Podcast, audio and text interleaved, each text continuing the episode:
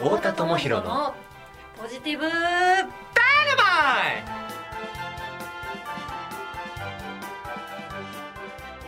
こんにちは太田智博ですこんにちは池田光一郎です今日もよろしくお願いします、はい今日もよろしくお願いします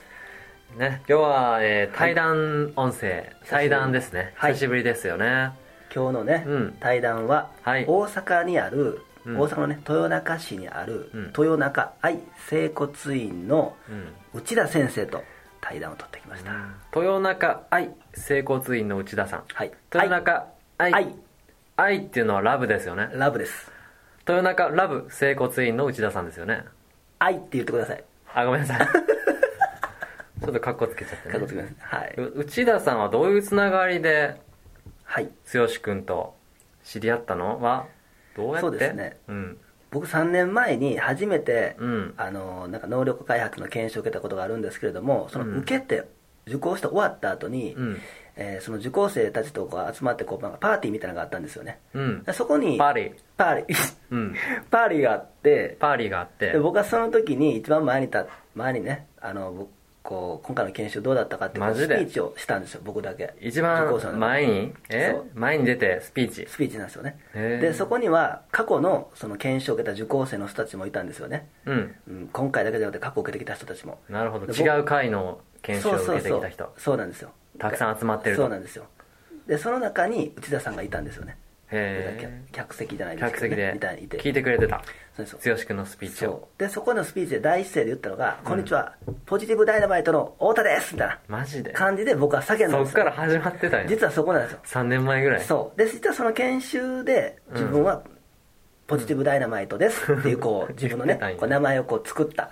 えーなんか自分を表現する言葉がポジティブダイナマイトですっていう言葉を作った研修がそこだったんですようんうんうんでそこで終わって「自分はポジティブダイナマイトです」って言ったその言葉を内田さんが聞いてくださってて、うんそれが印象に残ってたみたいでうんうでんずっとダイナマイト「ダイナマイト」ダイナマイトって言ってくださってたんですよああねもうずっと続けて「ダイナマイト」って呼んでくれてた人そうなんですよ僕がねその当時はしあのしばらくポジティブダイナマイトっていう言葉が受け入れられなかったから封印してました封印してたんですけれども常に内田さんは「ダイナマイト」みたいなああずっと、はい言い続けてくださっ言てい続けてくれてた、はいお前はダイナ「マイダトイなナんマだろイトうってそうそうそうもう一回その封印を解き放てよとそうです言ってくれてたそうなんです方との対談やからやばいね、だからやばいんですよ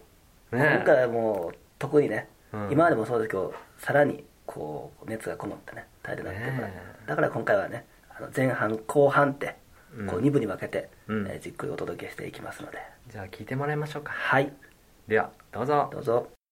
はい、えー皆さんこんにちは、えー今日はですね豊中愛整骨院の内田先生に、えー対談、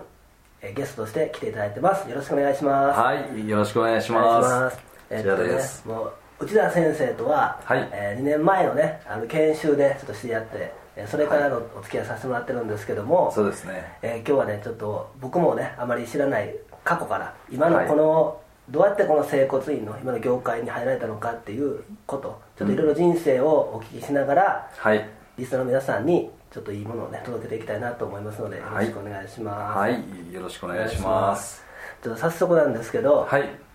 もうね宇田先生もいつも通り僕のことをいじってもらっていいのであ、もう全然遠慮 なく、もうもうはい着てる今日の服装からしそうてねもうやばいですね。やばいですありがとうございますダイナマイトって 感わか るんですじ真っ赤っかのはい シージャンで。ありがとうございまます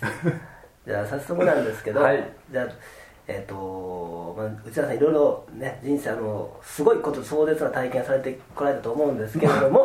なんか僕す。知る人は、ね、はい手術したりすると思うんですけども、まあまずこのちょっとこう整体っていうんですか、このはい治療家として今されてますけども、はいそれその整体整体って言ったらいいんですかね整骨院ですね整骨院柔道整復師っていう一応資格にはなるんですけども、はいはいはいそこに出会われるまでのちょっと話を少しお聞きしたいなと思うんですけども、はいどうやって出会ったのかなっていうところをちょっとお話しいただいてもいいですかあそうですねそうですね僕はあのまあ29ちょうどだから、えー、29歳の時13年前ですかね、はいにあのこの業界に、まあ、出会ったんですけど、まあ、それまでは本当に僕はあの全く働いたこともないし、その本当にこう社会からドロップアウトしちゃってて本当にこう自分の夢とかもないし、まあ、あのすごく、まあ、自分も大っ嫌いだしその他人とかも、うんやっぱ社会っていうのもすごくあのまあいい状態じゃないというか、ねまああの、ここではあんまり深く喋れないですけどい、わゆまるあ、あの全然全然言えないようなことをしてなるほどなるほてどそれで本当にまあ今ではねその僕のことをすごいあの、全く怒らないとかっていうふうに言ってもらえるんですけども、僕はもともとまあ喫音を持ってたせいもあってすごくやっぱり自己劣等感、まあ、自分の表現っていうのはすごい下手くそやったんで、もう本当にもう黙ってるかもう手が出るかそれともこう足が出るか出るか黙ってなるんかか手が出るかそうですよね今全然そんなふうに見えないですけそどうですよねすごいだから短気なやつやってだからやっぱりその周りとの衝突もすごく多くて、でそういったやっぱり人生を送ってたんですごく短絡的やったんですよ、まあ、好きなことしてもう死んでったらいいわみたいな感じだったんですね、ででも何をしたらいいのかもわからないしあの20代の頃には結構莫大な借金も背負っちゃったりとかして、やっぱり大親友にあのこう騙されてしまってそれであのすごい借金背負ったりしてまともにもう働けないっていうような状態やってでずっとふてくしてる人生だったんですけど29の時にその、えーたった一冊の本が出会いだったんですけど、あの生活習慣病っていうありますねのこう名前を付けられた、あの日野原先生っていう当時あの92歳だったんですけどね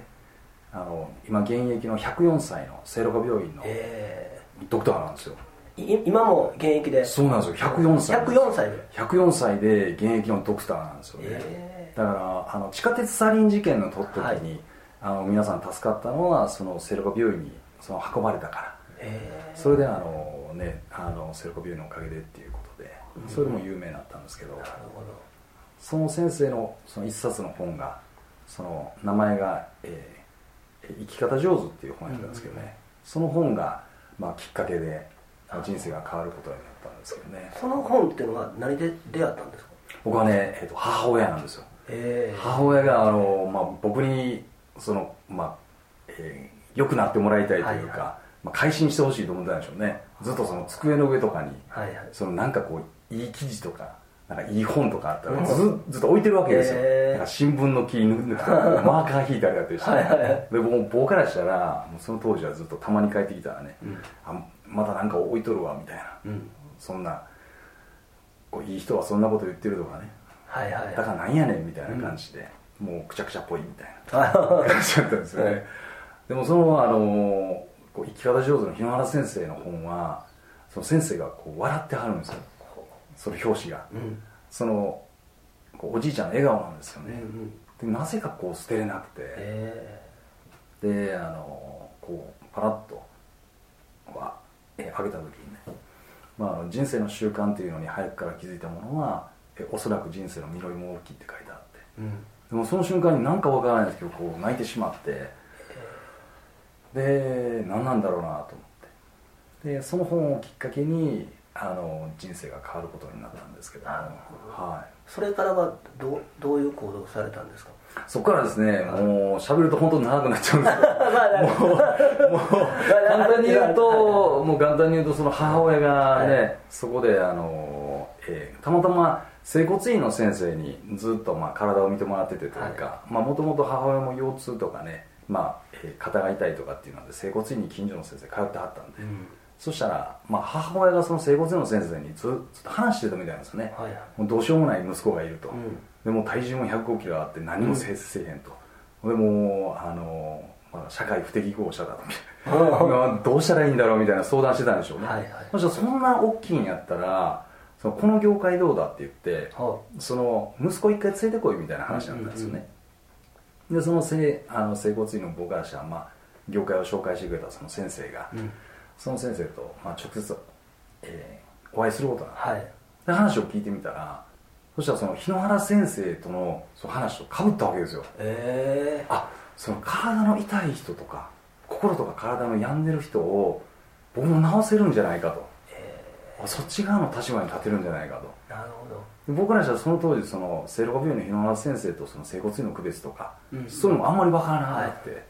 僕らしたらあ先生になれるんやったらほうやってみたいっていうふうに思うようになったんですね、それがその整整骨院の道に進むきっかけそうですはいだから僕からしたらその整骨院の業界入ったんですけど僕からしたらその日野原先生みたいになれると思ったんで すよなるほどそれでもすごいですよねなんかあなれそこになれるって思ったんですねそうですねえーすごいだからずーっとそのそこからもうその一冊の本を持って、でそれであの僕はあのもともと大阪やったんですけど、はいその大阪ではもう勉強できる環境じゃなかったんで、うんもう携帯とかも全部捨ててえであの京都にあの京都の山奥にーやばあの、まあ、行くことになったんですけど、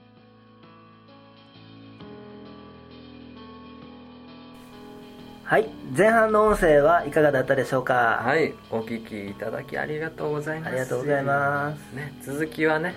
はまいた来週来週の配信予定なんですけどねはいね今日も聞いていただいて皆さんねあの予告でも言ってましたけど内田さんの声ええ声ですよねええ声だったねはいこれが今回だけじゃなくて来週もまた聞けますかおらおね次聞回けるねリピートして聞いちゃうねはいなので次週もねうんぜひあのええ声とともにいい内容をうんそうですねじっくりね聞いていただけたらなと思うのでうんはいじゃあお楽しみくおだ楽しさいみくまだせさいませ